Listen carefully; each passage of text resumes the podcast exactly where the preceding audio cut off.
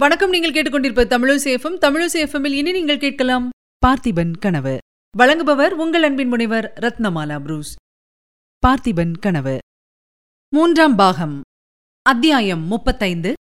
தாயும் மகனும். மகாராணி அகப்பட்டு விட்டார் என்ற வார்த்தைகளை கேட்டதும் விக்ரமனுக்கும் பொன்னனுக்கும் உடம்பை ஒரு குலுக்கு குலுக்கிற்று. இருவரும் குதிரை மேலிருந்து கீழே குதித்தார்கள். அப்போது உள்ளே இருந்து குமரப்பா யாரங்கே பொன்னன் குரல் மாதிரி இருக்கிறதே? என்று ஒரு பேச்சுக் குரல் கேட்டது. அது மகாராணி அருள்மொழி தேவியின் குரல். அம்மா! என்று அலறிக்கொண்டு விக்ரமன் மகேந்திர மண்டபத்துக்குள் நுழைந்தான். பொன்னனும் பின்னோடு சென்றான்.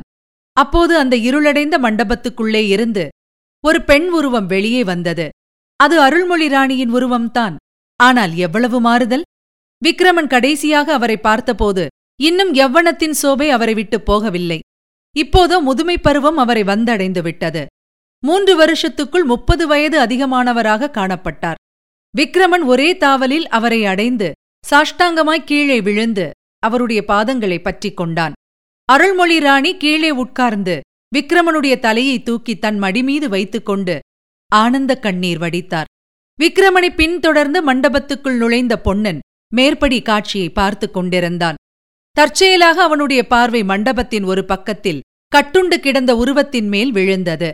மங்கலான தீவர்த்தியின் வெளிச்சத்தில் அது குள்ளனுடைய உருவம் என்பதை பொன்னன் கண்டான். பொன்னனுடைய பார்வை குள்ளன் மீது விழுந்ததும் குள்ளன் ஹி ஹி ஹி என்று சிரித்தான். அந்த சிரிப்பை கேட்டு விக்ரமனும் அவனை பார்த்தான். திடுக்கிட்டு எழுந்து உட்கார்ந்து பொன்னா என்றான்.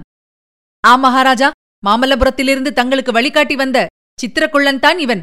என்றான். குள்ளன் மறுபடியும் ஹீ ஹீ ஹீ என்று சிரித்தான். அருள்மொழி ராணி எல்லோரையும் மாறி மாறி பார்த்தாள். யாரை என்ன கேட்பது என்று தெரியாமல் திகைப்பவளாக காணப்பட்டாள். கடைசியில் பொன்னனை பார்த்து பொன்னா எனக்கு ஒன்றுமே தெரியவில்லை. கண்ணை கட்டி காட்டிலே விட்டது போல் இருக்கிறது. அந்த மலைக்குகையில் எத்தனை நாள் இருந்தேன் என்பதே தெரியாது. கடைசியில் அருவியில் விழுந்து உயிரை விடலாம் என்று எத்தனித்த போது சிவனடியார் வந்து தடுத்து காப்பாற்றினார்.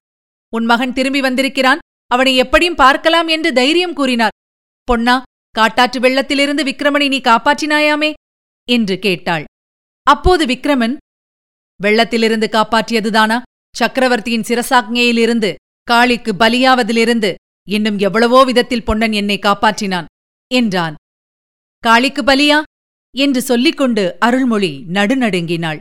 குள்ளன் மறுபடியும் ஹீ ஹீ ஹீ என்று பயங்கரமாய் சிரித்தான். பலி பலி! இன்று ராத்திரி ஒரு பெரிய பலி விழப்போகிறது. காளியின் தாகம் அடங்கப் போகிறது என்றான்.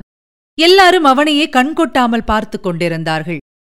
இன்று அர்த்தராத்திரியில் சிவனடியார் பலியாகப் போகிறார். மகா பத்திரகாளியின் ராஜ்யம் ஆரம்பமாகப் போகிறது. அப்புறம் ஹா ஹா ஹா!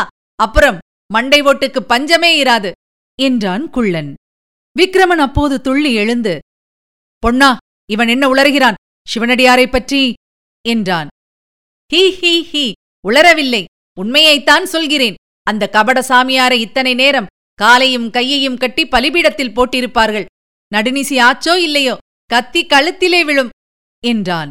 அப்போது அருள்மொழி தேவி விக்ரமனை பார்த்து குழந்தாய் இவன் முன்னே இருந்து இப்படித்தான் சொல்லி என்னை வேதனைப்படுத்திக் கொண்டிருக்கிறான். ஐந்தாறு நாளைக்கு முன்னால் நான் குகையிலிருந்து தப்பி அருவியில் விழப்போன போது சிவனடியார் தோன்றி சீக்கிரத்தில் என்னை மீட்டுக் கொண்டு போக ஆட்கள் வருவார்கள் என்று தெரிவித்தார்.